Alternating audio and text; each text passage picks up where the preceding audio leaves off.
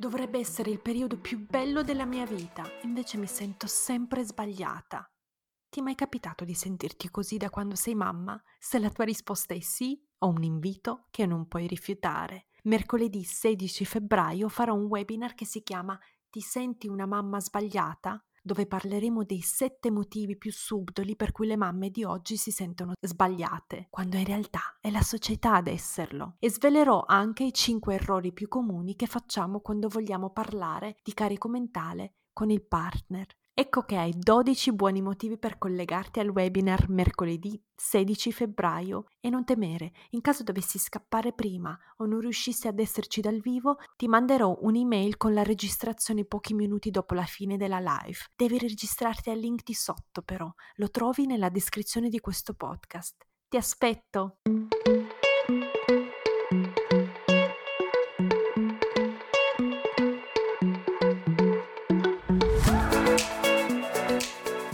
Ciao ragazze, benvenute nel mio podcast L'ora della mamma. Io sono Natalia e ogni settimana vi terrò compagnia con le mie riflessioni sulla maternità, a volte scomode, ma sempre reali.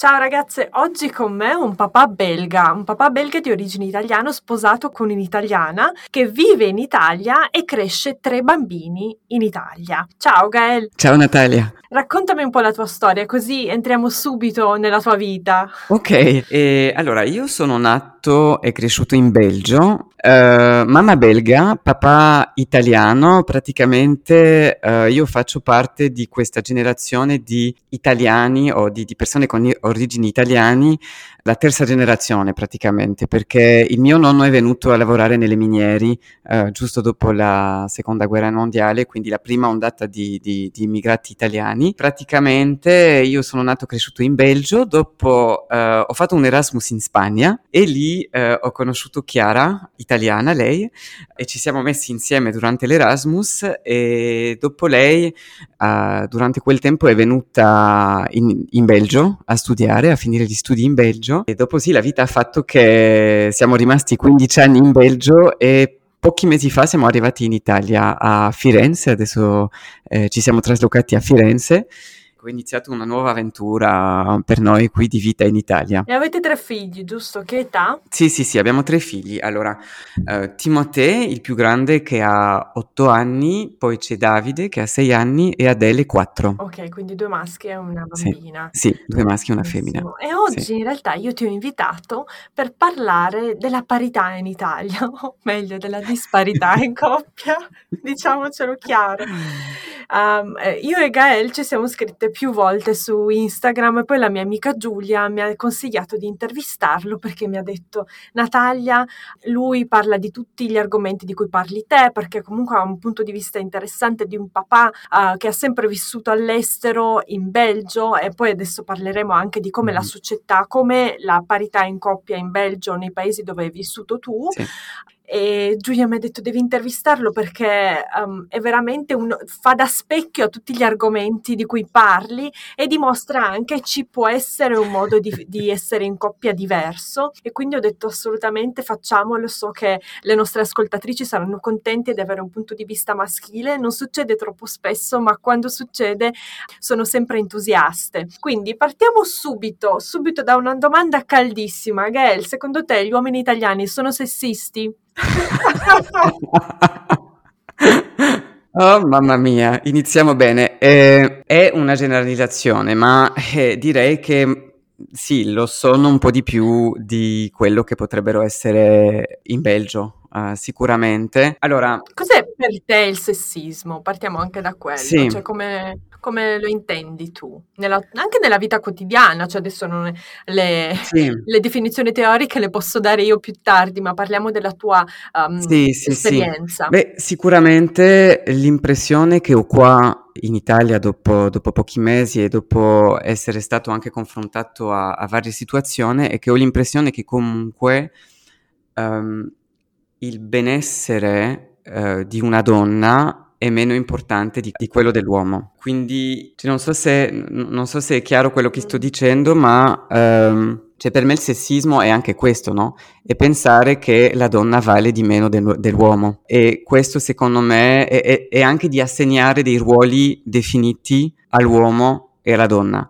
che trovo che qui in Italia è ancora molto così, quindi la donna è quella che sta a casa, è quella che lavora part-time, è quella che si sacrificherà per stare con i bimbi se qualcuno deve sacrificarsi o comunque no, stare con i bimbi. E l'uomo invece è quello che farà carriera, che lavorerà, eh, che magari avrà anche i suoi momenti di, di sfogo il weekend perché povero Uh, papà che comunque lavora tanto la settimana, non chiediamogli anche di stare a casa con i bambini il weekend, no? Avrà anche bisogno lui di, di, di avere i suoi momenti, no? E invece la donna in Italia la vedo molto uh, uh, sottomessa o, o comunque una donna che si dimentica un po' troppo di se stessa, no? Che si sacrifica un po' troppo, ecco. Sì, è l'impressione che ho anch'io. E anzi, se mm. tu non lo fai, poi sei anche un po' guardata. Eh, l'altro giorno nei messaggi qualcuno mi ha detto, e eh, vabbè, ma allora devo imparare anch'io a fare la gatta morta.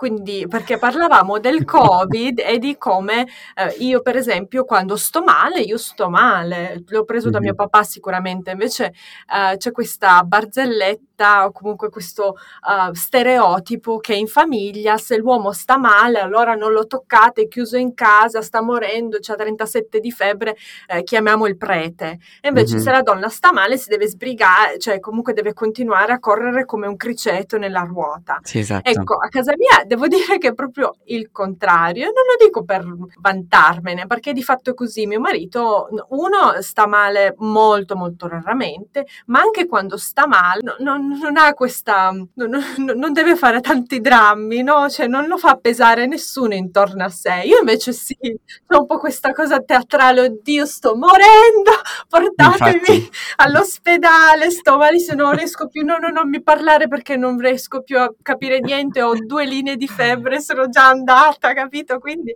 a casa mia proprio, infatti quando ho fatto il covid a giugno, cioè io proprio, no, non mi parlate, io, io, non esisto, proprio non esisto, non voglio sentire niente, non voglio cap- basta, fine, chi mi chiudo in stanza e, e mm-hmm. finisce lì. E quindi una persona sotto i miei post ha detto, vabbè, allora devi imparare a fare la gatta morta. E vedi lì l'accezione negativa cioè tu sei una finta, te, te ne approfitti, sei, stai lì che fingersi sì. perché quando stai male preferisci star male sì, sì. invece di um, far finta di non star male, capisci cosa intendo? Infatti, inf- non direi che un sessismo affermato, eh, come magari si potrebbe avere l'idea di un sessismo, perché è una parola comunque molto forte, no? Uh, però è, è, è, è, proprio nella vita quotidiana, no? Ne- che, che si vedono piccole cose. Ritorniamo alla parità, no? Se vai al parco giochi vedi il 99% di mamme che sono là, o, o, o, anche solo mamme in settimana, no? Perché non c'è mai un papà, ad esempio, eh, che va lì. Eh, io mi ritrovo spesso in situazioni, eh, perché eh, succede anche spesso che uh-huh. adesso sono, sono, io che vado a prendere i bambini a scuola qui, da quando siamo qui in Italia, e mi ritrovo spesso l'unico uomo al parco giochi dopo la scuola. No. Cioè, è, è, una cosa preoccupante, ma da due, da due, punti di vista. Da una parte perché le mamme si guardano intorno e dicono ok, se io eh, torno al lavoro, qui la situazione si mette male perché mica posso mandare la babysitter o mio marito, mm-hmm. sono tutte donne, quindi ci devo stare io, giusto? Non posso prendere il pomeriggio per eh, dedicarmi a qualcos'altro, devo andare al parco giochi con mia figlia o i miei bambini. D'altra parte i papà che ci provano, che vogliono entrare in quella sfera lì stereotipicamente e della donna, uh, si vedono anche isolati, no? Da una parte dicono, ah, certo. ah, vabbè, allora al gruppo della scuola delle mamme non posso partecipare perché c'è scritto mamma, io non sono una mamma, quindi deve avere anche un carattere in quanto papà un po' combattivo, sì, no? Sì. eh, non deve essere, cioè, deve anche mettere da parte la timidezza, devi voler, e non è, non è una situazione comoda, perché noi donne la sappiamo bene, se ci sono solo uomini nella stanza, alzare la mano e parlare non è proprio piacevolissimo, spesso e volentieri. Infatti. Io sono, per esempio, per carattere una persona che lo fa, che non me ne frega niente, se una cosa è, possono esserci anche tutti uomini di 50 anni in una stanza, io da sola, non solo la più giovane, ma anche solo l'unica donna, io parlerò più di tutti gli altri, ma proprio per principio, no? Per fargliela sì, sì. Ve- vedere. e invece certe persone non vogliono fare, infatti quando mio marito, mio marito si occupa completamente a casa nostra sia della scuola che dell'asilo, no? E mm-hmm. ogni tanto scherza con me. E eh, vabbè, all'asilo, all'asilo, di Emilia pensano che io sia un padre single. Ok. E ho detto, ma scusami, invece i due o tre anni che io ho fatto, portato e l'ho presa la bambina dal nido, mm, io non ti ho mai detto che tutti pensano che io sia una mamma single, cioè anche lì uh, da una parte io un, un, po' ci rimango male, dico vabbè ma vedi che c'è il doppio standard, ma da, sì, sì. da, da una seconda parte lo capisco, cioè se tu vai e sei l'unico, eh, lo noti, non sei mica scemo, giusto?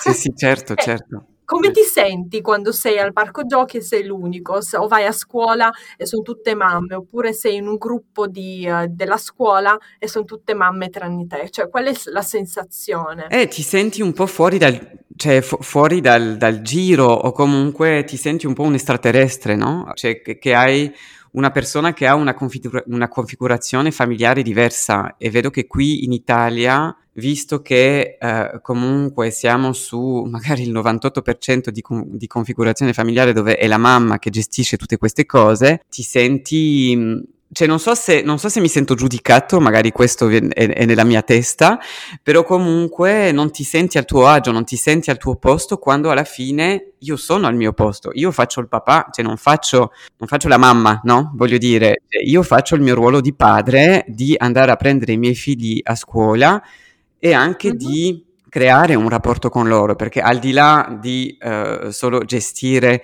logisticamente il fatto di andare a prenderli a scuola, come papà io ho voglia di costruire un rapporto con i miei figli e costruire un rapporto vuol dire passare del tempo anche con loro, anche in settimana, voglio dire, non sempre lavorare fino alle 8 di sera um, e, e, e, quindi mi sento un po', sì, mi, cioè, sento che non sono al mio posto Ecco, no? Era diverso in Belgio? Sì, allora in Belgio comunque vedi molto di più dei papà occuparsi dei figli, uh, portarli alle diverse attività anche dopo la scuola, ad esempio, uh, o vedi comunque sempre di più Uh, dei papà che prendono un congedo parentale, una cosa che ho fatto io. Quanto, allora, quanto io ho fatto un congedo parentale, quindi ho deciso di lavorare quattro quinti, perché in Belgio c'è questa possibilità di poter pa- lavorare part-time o 4 quindi quando hai eh, dei figli, sia per la donna che per l'uomo. 4 quindi è tipo l'80%, fatto... Sì, l'80%, detto, quindi 4 giorni penso, su. l'ha fatto anche mio marito quando è nata Emilia, a un certo sì. punto, però non, non, di sua spontanea volontà, ho detto ragazzo qua però, perché lui faceva il consulente, era proprio via, quindi ho detto okay. no, almeno tre giorni a settimana devi stare qua, infatti lavorando all'80%, poi tornava a casa giovedì pomeriggio, almeno era a casa quel giorno in più, no, vabbè, non è che, che cambiasse, comunque ti lascio continuare. Sì, sì, sì. Allora, io l'ho fatto quando abbiamo avuto il secondo, quindi Davide, che comunque ci sono 18 mesi tra il primo e il secondo, quindi era comunque abbastanza impegnativo. Diciamo che comunque all'epoca, ma ha giocato un po' eh, nella mia decisione, ma non è che andava benissimo sul mio lavoro, eh, quindi avevo anche voglia di togliermi un po' da questo ambiente tossico, da questa situazione tossica che, che stavo vivendo, ma comunque eh, sono sempre stato dell'idea di se lo Stato mi permette di prendere dei mesi eh, di congedo parentale per stare con i miei figli fino a 12 anni, come è il caso in Belgio, e allora li prendo. Cioè sarebbe stupido non approfittare di questo, di questo aiuto che lo Stato mi sta, mi sta dando mm-hmm. e infatti la cosa bellissima è che que- quel momento è stato il primo momento in cui ho, ho preso il congedo parentale perché abbiamo quattro mesi a figlio uh, in Belgio, quindi in tutto io avevo 12 mesi e allora ho, ho preso 5 mesi di, di, di 4 quinti vol- quella volta lì ed è stato molto bello perché mi sono reso conto che essendo io avevo scelto di, di, di fare due pomeriggi uh, durante la settimana e mi sono reso conto che andando a prendere i miei figli io prima dalla scuola, passando del tempo con loro, andando al parco giochi con loro, veramente stando con loro. Quindi è una scelta anche consapevole di dirmi, ok, que- prendo questo congedo parentale, ma lo prendo anche per stare con loro, ho sviluppato in, quel, in, quei mesi, in quei pochi mesi se ci pensi, perché non è una vita, no? Cinque mesi. Cioè, su una vita cinque mesi sono pochi. Sono riuscito a costruire un rapporto con loro molto molto forte e di questo sono molto contento perché io vorrei che i miei figli ci vedano a me e a mia moglie come delle persone uguali, no? Quindi questa questione di parità della coppia che cioè, nel senso, possono venire a parlare a me come possono venire a parlare a, a, mia moglie e troveranno lo stesso tipo di appoggio, di ascolto. Cioè, non dirsi, ah, la mamma mi ascolterà di più, mm-hmm. no? Perché papà è stato sempre meno presente, no? Cioè, per me era molto importante questa cosa e da lì, ogni anno, mi sono preso un po' di congedo parentale, o durante l'estate, sì. o quattro quinti, qualche mese in quattro quinti, e veramente questa cosa, secondo me, ha messo anche un equilibrio uh, tra me e Chiara, uh, anche sul, sulla gestione, cioè magari è un po', bru- un, po', un po', brutto dirla così, ma sulla gestione dei figli. No? La cosa importante per noi uh, e per me è considerare la famiglia e la coppia come una squadra, quindi se c'è qualcuno all'interno di questa squadra che non si sente bene, la squadra non andrà avanti o, o non andrà avanti come dovrebbe andare avanti, non raggiungerà i risultati o il benessere che dovrebbe raggiungere mm-hmm. se tutti i membri della squadra uh, non stanno bene. E quindi secondo me è molto importante questa parità in, in, in tutto, no? nella gestione dei figli, uh, nella gestione della casa e prendendo questo congedo parentale mi ha permesso di capire ancora meglio cosa vuol dire, no? cioè, mettersi in gioco e fare sì che eh, non ricade tutto sulla donna. Sì. E come hai reagito al tuo lavoro? Allora, eh, ho avuto le due reazioni, no? Uh, allora, quando la prima volta mm-hmm. che ho preso il congedo parentale avevo una cappa, quindi una donna, però un, un, una capa molto... Vabbè, non era la persona... Del patriarcato. E, e, e, lei mi ha proprio detto, eh, ma sei sicuro per la tua carriera? Ma perché lo fai? E questo, invece di scoraggiarmi, mi ha appunto, no, mi, mi, ha spinto ancora di più a farlo perché mi sono detto, ma ragazzi, cioè, voglio dire, eh, dove siamo, no? Siamo nel 2000, non, non, non, mi ricordo più che anno era, ma era il 2016, cioè, no, non possiamo pensarla più così, insomma, poi... Cioè io sono sempre stato dell'idea, ok, cinque mesi nella mia carriera che cosa sarà, uh, no? E, e, invece altri datori di lavoro sono stati molto aperti, non mi hanno detto niente, anzi mi hanno spinto, uh, capivano anche la, la, insomma, il, pensiero che c'era dietro uh, e non mi hanno mai dato niente. Nel mio, come dire, intorno a me, nella mia famiglia, nei miei amici non mi hanno mai detto niente, anzi mi hanno detto ah che bello che, che stai facendo questa cosa. E invece in Italia Uh, mi ricordo, uh, soprattutto la prima volta che l'ho fatto, uh, mi ricorderò benissimo, c'è un amico di, di, Chiara che mi ha detto all'epoca, eh ma io non lo farei mai perché non voglio stare a casa a fare il mammone. Oh. e questa frase mi ha scioccato, no? E, e, infatti non sono mai più riuscito a, a costruire un rapporto con questa persona perché ho trovato questa frase molto come dire, molto violenta, mol- sì, molto sessista, molto violenta perché, mm-hmm. allora, a parte che bisogna capire che mammone è una parola che in francese non esiste. Mm-hmm. Mamma o mammone? Mammone è più qualcuno che è ancora uh, dipendente dalla propria madre. Ah, ok, cioè, ok, ah, allora, allora, magari è mammo, allora, sì, sì, sì, sì. sì. E, ehm, e, sì, quindi in francese non esiste, no? Perché, e, e poi mi sono detto, ma cioè io se sto con i miei figli non faccio la mamma, faccio il papà, certo, no? Certo. Cioè non ho bisogno di essere considerato come un uomo stra- straordinario, uh, perché le mamme non, cioè le mamme quando fanno queste cose sembra normale, sembra la normalità. E invece quando un papà si mette a fare queste cose, ah che bravo lui, o oh, ah lui farà la mamma a casa, ma... E quindi questo questa, questa, considerazione per me è completamente sbagliata perché come padre la tua responsabilità una volta che fai figli è anche di stare con i figli. Cioè non puoi mica aspettarti che sia la tua moglie o la tua compagna a far tutto. Cioè da dove viene questa... Ha le radici nel patriarcato, chiaramente, sì. e nel privilegio maschile, Gael. Cioè di fatto mm-hmm. se tu hai il privilegio di poter stare con i tuoi figli ma solo quando hai voglia, Sì. no? Eh, perché non è che il papà italiano, il papà greco, il papà spagnolo, adesso generalizzo perché anche in Italia, in Grecia e in Spagna abbiamo uh, padri alla pari, Certamente. cioè Mm. quello non ci Certo. piove. Mm.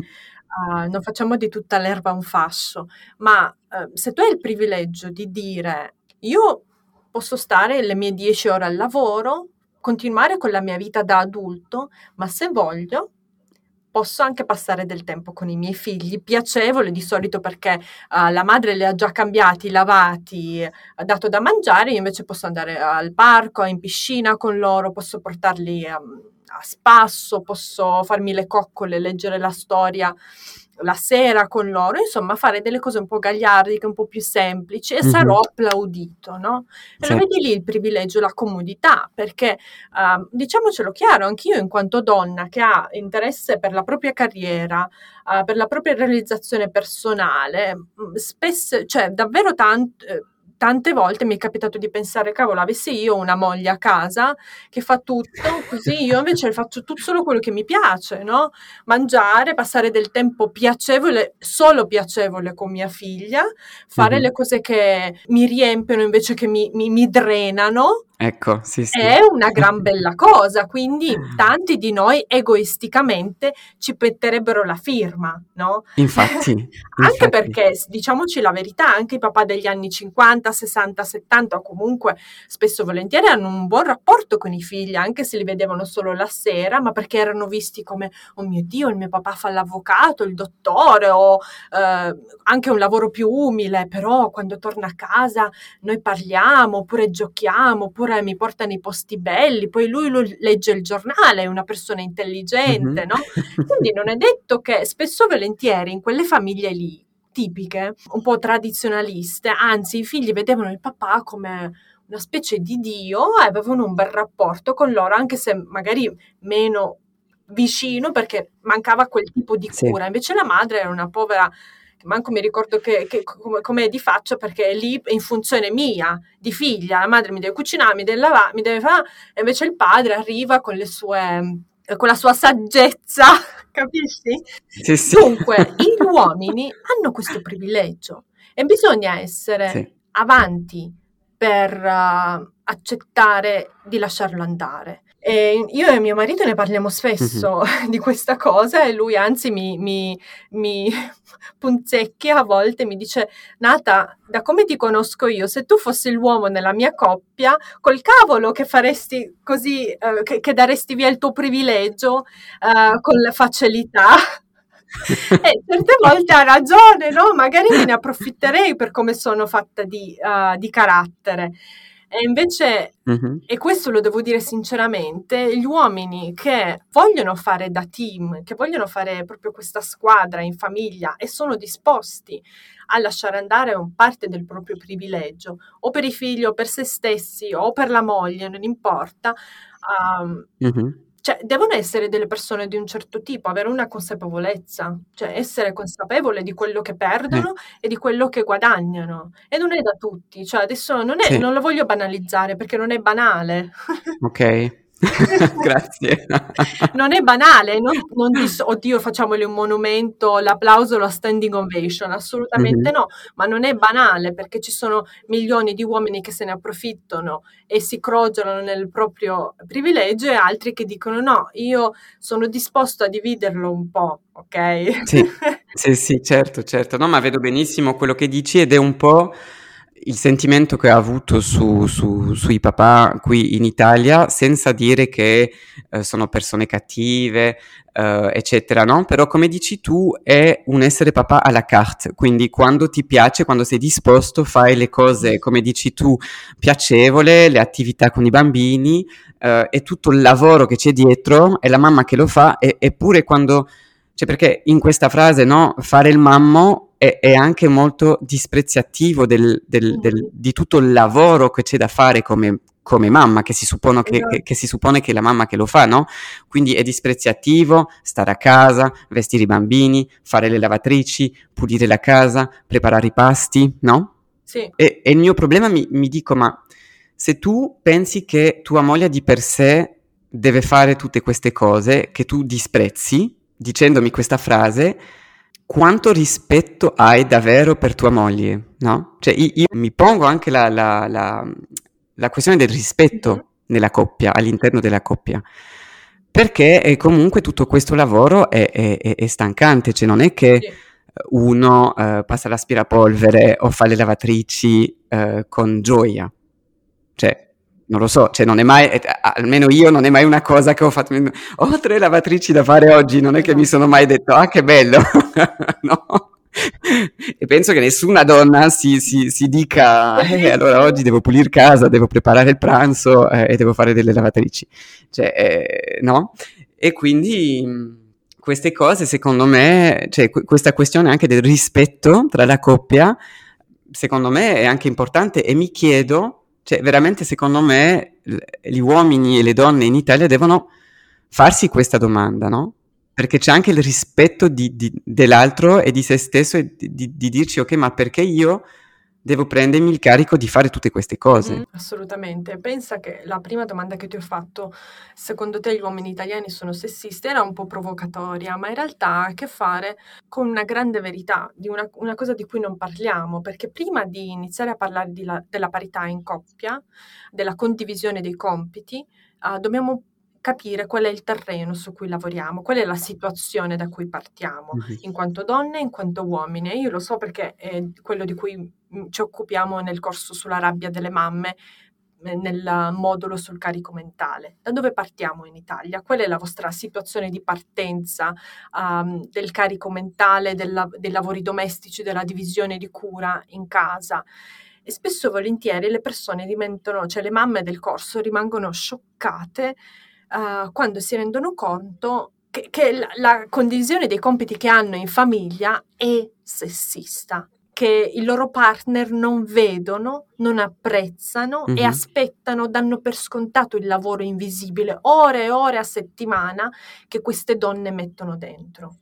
Ecco, se noi non affrontiamo questo discorso prima di parlare della condivisione, se noi non parliamo di tutte le cose che facciamo e se noi non parliamo e guardiamo i nostri uomini, no? adesso ragazze parlo con voi, ascoltatrici, mm. se noi non guardiamo negli occhi i nostri uomini e diciamo ora dobbiamo parlare seriamente di quello che tu dai per scontato del mio lavoro, del perché pensi che le mie energie, il mio tempo, le mie um, il mio lavoro invisibile abbia meno valore del tuo? Perché pensi che i miei dieci minuti a fare un'insalata per il nostro figlio abbiano meno valore dei tuoi dieci minuti? Dobbiamo mettere questa discussione in tavola prima di parlare della condivisione, si parte tutto da lì. Mm-hmm. E non è facile, ci vuole consapevolezza nelle donne e negli uomini. No, no, infatti, ma perché io quello che ho spesso visto anche qua è che comunque eh, ogni tanto questo, questa pressione di stare con i figli o di stare a casa viene dal, dalle mamme stesse.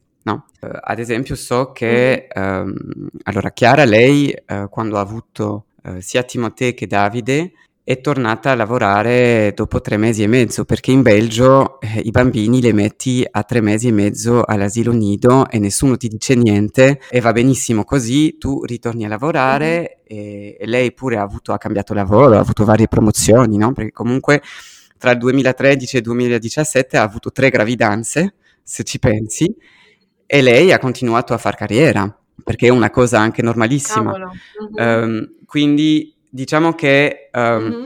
lei ha, ha, ha, è stata anche confrontata a amiche sue in Italia che non capivano bene perché ritornava così presto al lavoro, come mai continuava a fare carriera uh, o smetteva di allattare, non so, dopo sei mesi, perché c'è questa idea che uh, qui in Italia quando un, una donna diventa mamma deve completamente, soprattutto all'inizio, cioè tipo i tre primi anni della vita del bambino, deve essere quasi esclusivamente lei che se ne occupa, no? Deve allattarlo, deve stare sempre con lei, se va all'asino Dino non sarà un bambino felice perché ha bisogno di stare con la mamma. Invece in Belgio trovi un sistema completamente diverso e, e quindi so che lei ogni tanto si è, si è sentita giudicata da, da, dalle persone uh, in Italia che vedevano che comunque lei faceva le cose in un modo diverso che in Belgio erano completamente normali. E, e, se, e se guardi i nostri figli adesso sono tutti molto felici non hanno avuto nessun trauma perché sono mm-hmm. stati all'asilo nido tre mesi e mezzo E dopo quando abbiamo avuto Adele, la terza, là si è presa eh, un po' di più, si è presa quasi un anno perché anche fisicamente, cioè voglio dire, tre gravidanze non è, non è, cioè non è, po- non è poco, uh, e, e, voleva lì fare una sì, pausa, sì, però cioè, secondo pausa, me l'importante sì. è avere la scelta. No? E in Belgio o comunque questa, cioè, ce ne siamo resi conto adesso che siamo venuti qui in Italia, mm-hmm. hai la scelta o comunque è molto più facile per te scegliere uh, di o stare a casa, perché puoi stare a casa e occuparti dei figli se è quello che vuoi, però puoi avere anche dei figli e continuare a fare carriera se è quello che vuoi. No? Perché il nido a tre mesi lo trovi sì. qua in Austria. Sì, sì. Eh, Vienna credo che sia a livello mondiale un, uh, un esempio no, di aiuti dallo Stato per le famiglie, cioè no, senza credo, è sicuramente un, un esempio perché gli, i nidi non costano, costano pochissimo, ce ne sono parecchi, ma comunque quando mia figlia aveva 10 mesi e io non ce la facevo più perché passavo 24 su 24 con lei senza nessun tipo di aiuto, perché sono mm-hmm. sola a Vienna e ero, ero, esausta, ma a dire poco, anche perché mia figlia non era proprio una bambina tranquillissima, anzi, cioè, piangeva tutto il giorno, era, era difficile, no? Mm-hmm. E a dieci mesi qua ci guardavano tutti, ma come un nido a dieci mesi, ma è piccola, ma sta a casa, non è neanche un lavoro, ma che devi fare? Io ti giuro, dovessi, adesso che sono più furba, dovessi mai avere un secondo figlio, la porterei al nido, ma io starei a riposarmi altri sei mesi per riprendermi dalla gravidanza e dal parto, capito? sì, sì, e anche perché comunque c'è, c'è anche questa, questa, questa, idea che la maternità è una vacanza. Eh, perché non esatto. lavori, vero? Quando invece non lo è. Eh, cioè, nel senso, stare con un bambino, eh, per me, e, e, e, lo dico in tutta, cioè, in tutta onestà, i primi tre mesi sono sempre stati molto cioè terribili, nel senso che non dormi, hai un bambino che ti piange sempre, noi non abbiamo mai avuto comunque dei figli che erano lì a fare delle notti di 12 ore e, e, ed è dura, cioè nel senso, quindi secondo me il nido ti permette anche di riprenderti, di riposarti e poi di star bene e se stai bene stai anche bene con i tuoi bambini, no? Uh, e, e, e, quest, e, questo secondo me c'è un'idea, del, c'è un'idea in Italia che quando diventi genitore ti sacrifichi, no? ti, ti, ti, dimentichi di te stesso, devi gestire tutto tu da solo uh, e, questo è, diciamo che è stato uno shock molto violento uh, quando siamo arrivati qui perché fai fatica per tutto, cioè noi abbiamo fatto fatica per trovare una scuola che avesse il dopo scuola, quindi siamo a Firenze, dopo non so se è così uh, in tutta Italia, però di- cioè io pensavo, ok, Firenze siamo comunque in una grande città, qui nella zona dove siamo, tutte le scuole pubbliche uh, che abbiamo considerato non hanno avviato il dopo scuola perché non hanno avuto abbastanza iscritti. E parliamo di scuole con 500-600 bambini, quindi 500-600 famiglie. Ma dai. E mi dico, nessuno ha bisogno di questo tipo di servizio e io sono convinto che nel 99% dei casi è la mamma a andare a prendere i bambini a scuola o la nonna, perché ovviamente qui in Italia questo sacrificio della donna continua quando diventi nonna mm-hmm. o, o, quando sei in pensione, no? Che magari quando arrivi quando... in pensione avresti voglia di fare cavoli tuoi e, e, di fare anche cose che ti piacciono fare, anche se, sei in, cioè, se, se, hai la salute, no? Viaggiare, che ne so, no? Però no, se hai dei nipoti devi occuparti dei nipoti.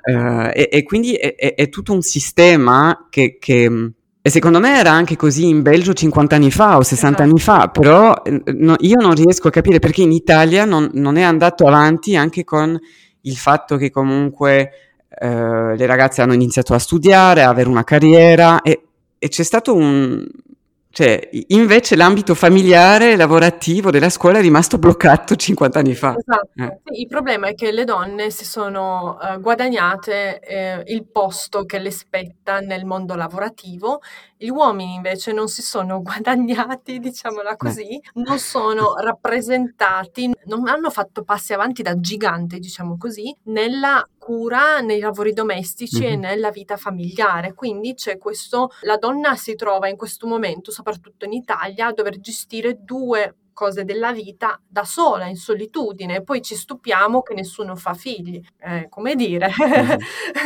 grazie al secchio, no? Eh, certo, sì. ci stupiamo perché da una parte non c'è l'aiuto dello Stato, come succede in Francia, in Belgio, mi sembra di capire, dall'altra parte non c'è neanche una, sì. un intervento del partner, come per esempio può succedere in Svezia, nei paesi scandinavi, no?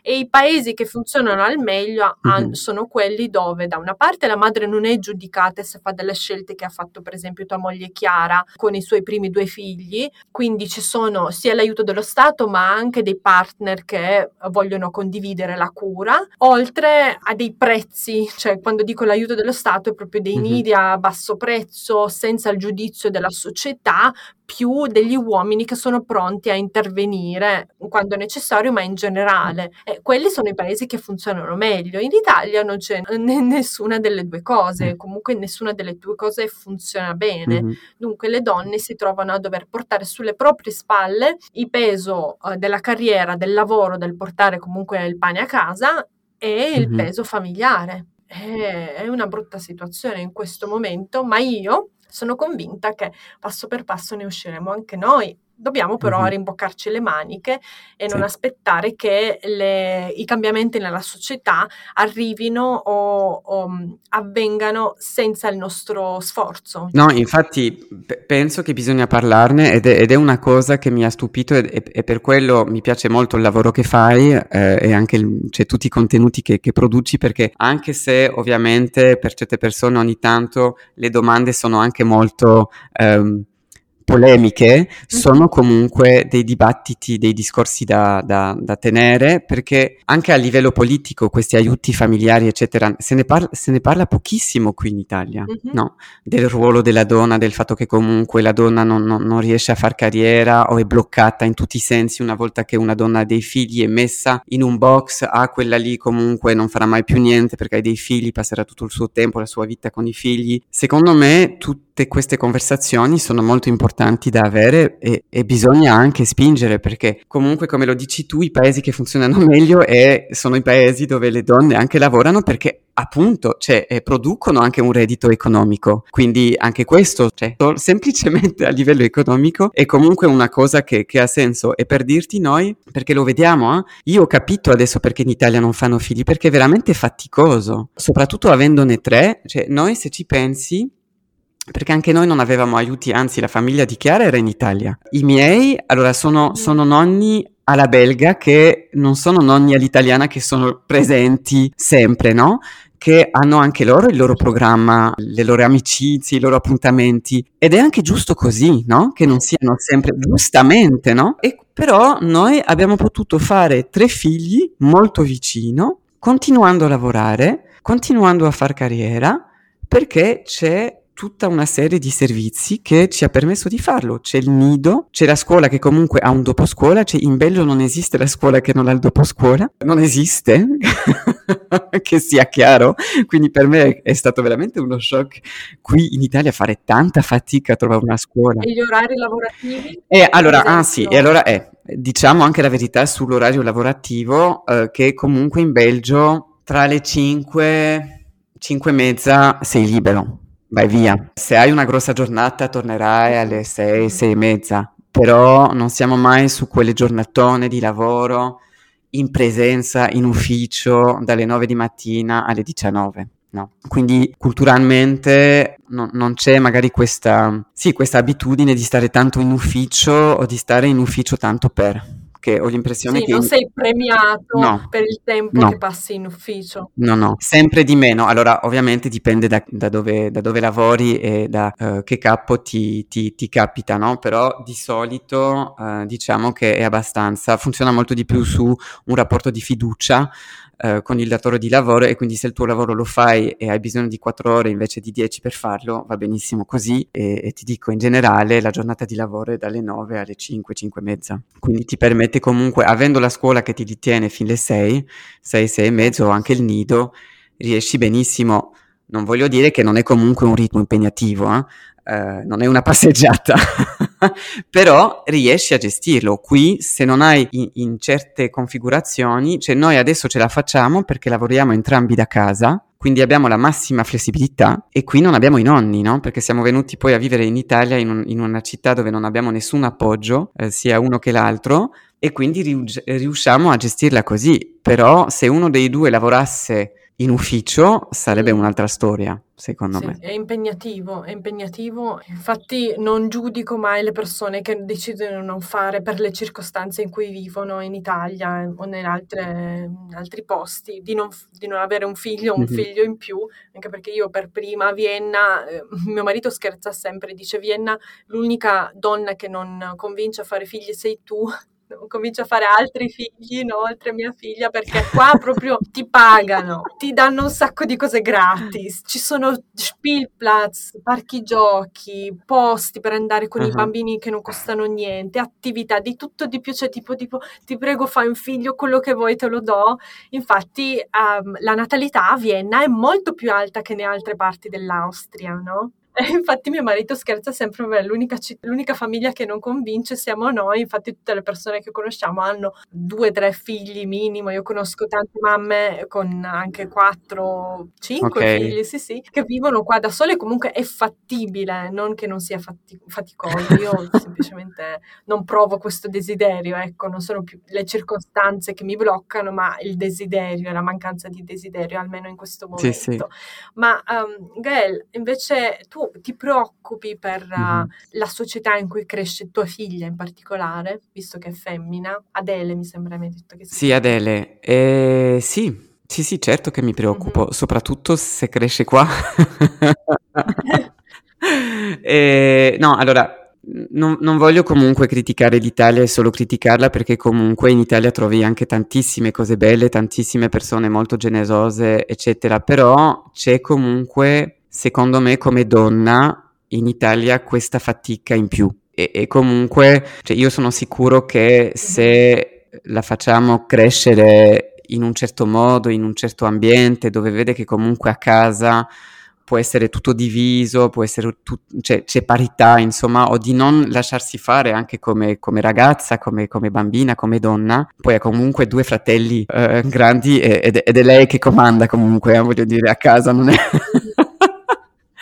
ha comunque già un bel carattere. Però mi piace che abbia questo carattere perché ci vuole. Mi servirà.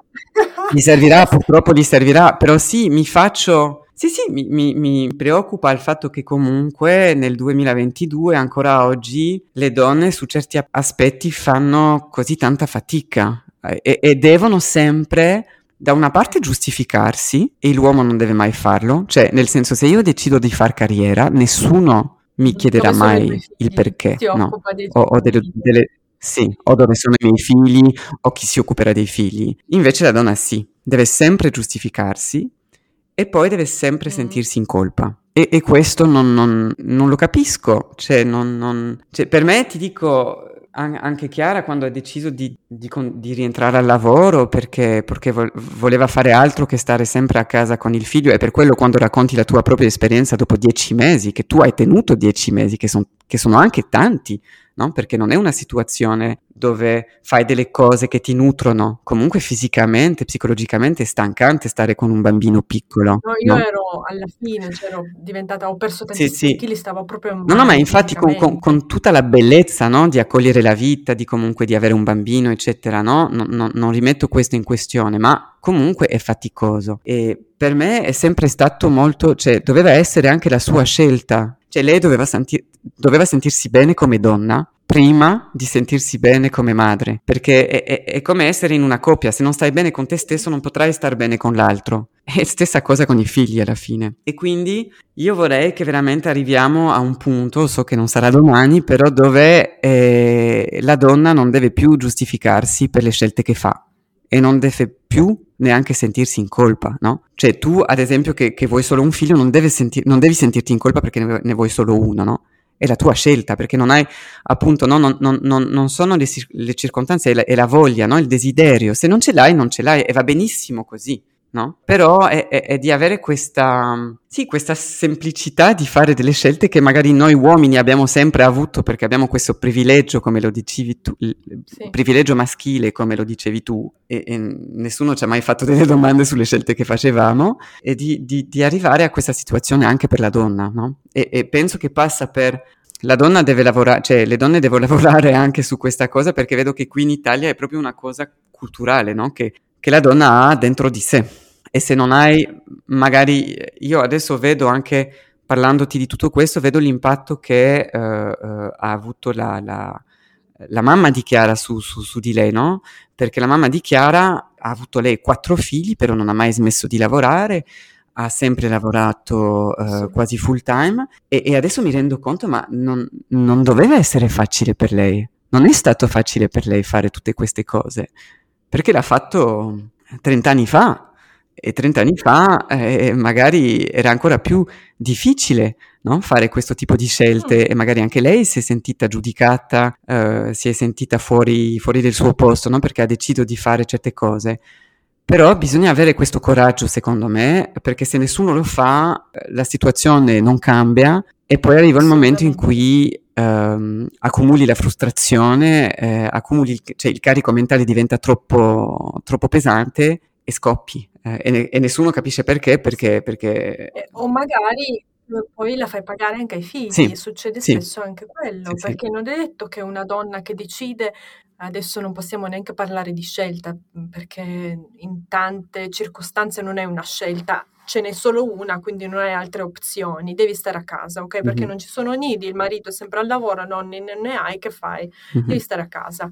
Dunque, spesso e volentieri quella frustrazione, quel risentimento nei confronti del partner, della società, dei figli, uh, si accumula e deve pur uscire da qualche parte, può uscire nei confronti di te stessa, può uscire nei confronti del mondo, ma anche nei confronti del figlio, del partner, no? Quindi ne, mm-hmm. ne conosciamo tutti di storie, no? Di figli che dicono, ah, ma se solo mia madre avesse vissuto una vita secondo i suoi, secondo le sue regole, no?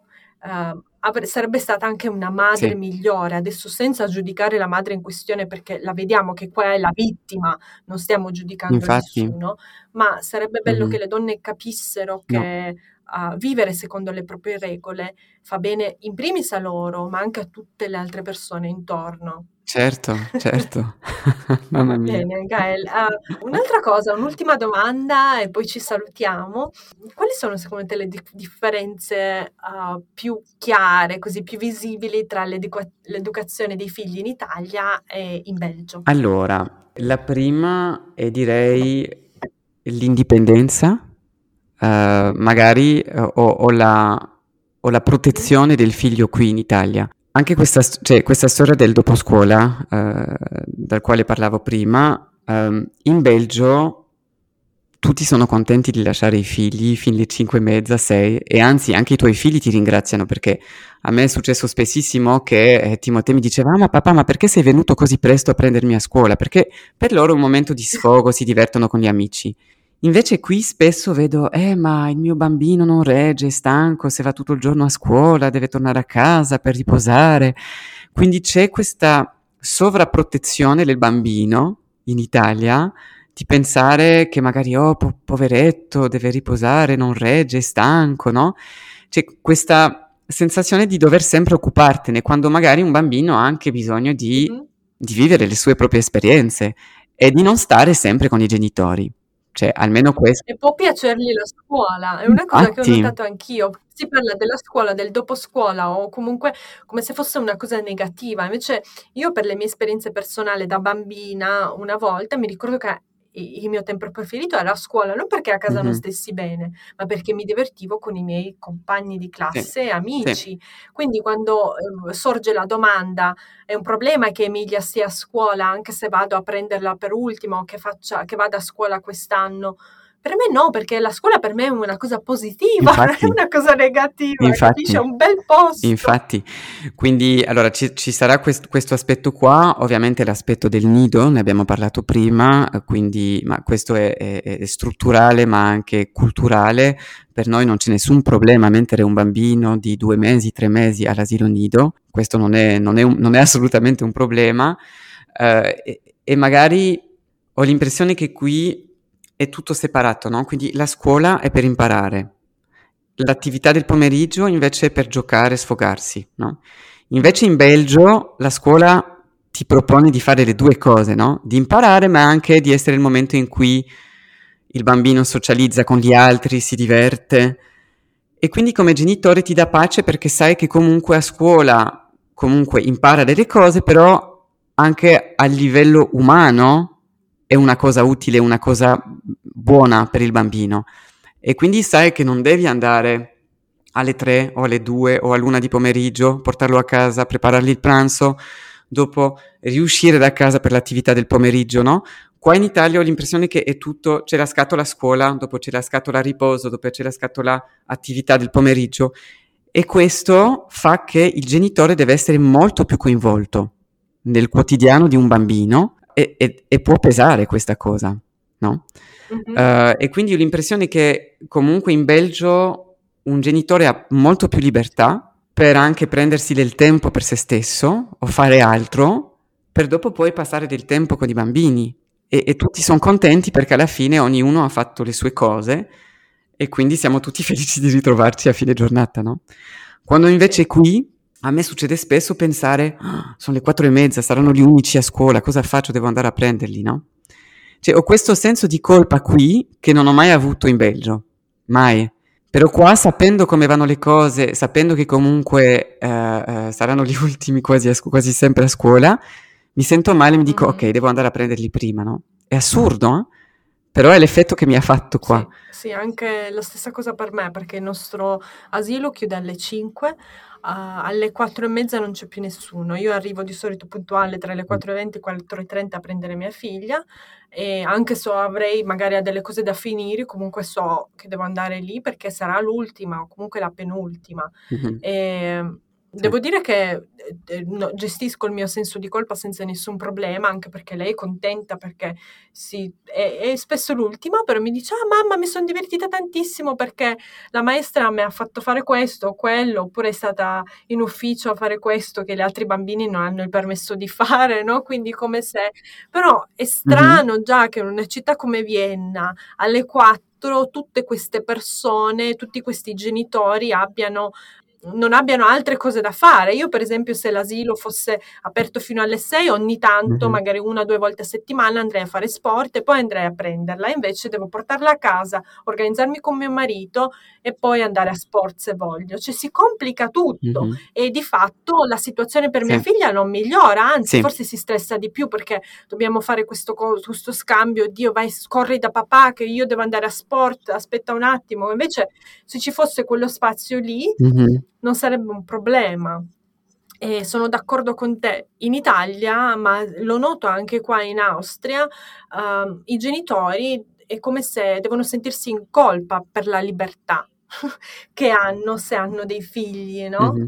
Sì, sì, infatti, ed è secondo me una delle ragioni in più eh, per la quale la gente non fa figli qui, perché si dice una volta che ho dei figli mi devo sacrificare tutto, non posso più fare niente e, e quindi ovviamente questo ti, ti- ti fa riflettere, insomma, no? Eh, te la pensi due volte prima di, di- di- di fare un figlio? Secondo te, te Chiara avreste avuto tre figli in Italia? No, Se no. no, no, certamente, o, o non così vicino. O, o allora avremmo dovuto vivere a Trieste, quindi che è la città di, di- di Chiara, eh, per avere tutta la famiglia attorno. Cioè de- devi avere un sistema di, di- Perché già così, con la massima flessibilità che abbiamo, perché comunque sono ancora piccoli, voglio dire, eh, facciamo fatica rispetto... Cioè il nostro quotidiano è molto più complicato qui che lo era in Belgio. Dopo, lo dico, eh, ci sono molti, molti vantaggi, siamo molto contenti di essere qui, eh, comunque era qualcosa che volevamo fare, un'esperienza che volevamo fare da tanto tempo e, e- e vediamo anche tan- tantissime cose belle no? De- sul fatto di essere in Italia e di fare questa esperienza, però devo dire che um, organizzare il tuo quotidiano è più complicato qui, da genitore sicuramente. Eh già. Sì. Gael, dove ti possiamo trovare? Allora, sì, eh, io in realtà ho un blog su un altro tema, sulla cucina italiana. Eh, Bello! Sì, sì, sì, sulla cucina italiana e l'Italia, quindi vedete che comunque l'Italia è un paese che adoro. e allora mi trovate su Instagram su La Tavola di Gael, dove condivido ehm, delle ricette eh, italiane, ma anche delle guide di viaggi sull'Italia.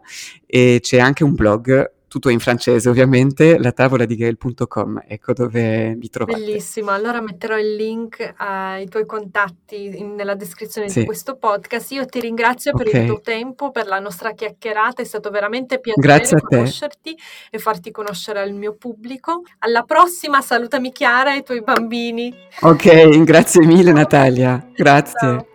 Wow, siete arrivate fin qui! Spero che questa puntata vi sia piaciuta e aspetto i vostri feedback. Potete scrivermi su Instagram o mandarmi un'email. Tutte le info sono nella descrizione. Non vedo l'ora di sentire cosa ne pensate. Ricordatevi di schiacciare il tasto segui in modo da non perdervi le puntate future. A presto e grazie!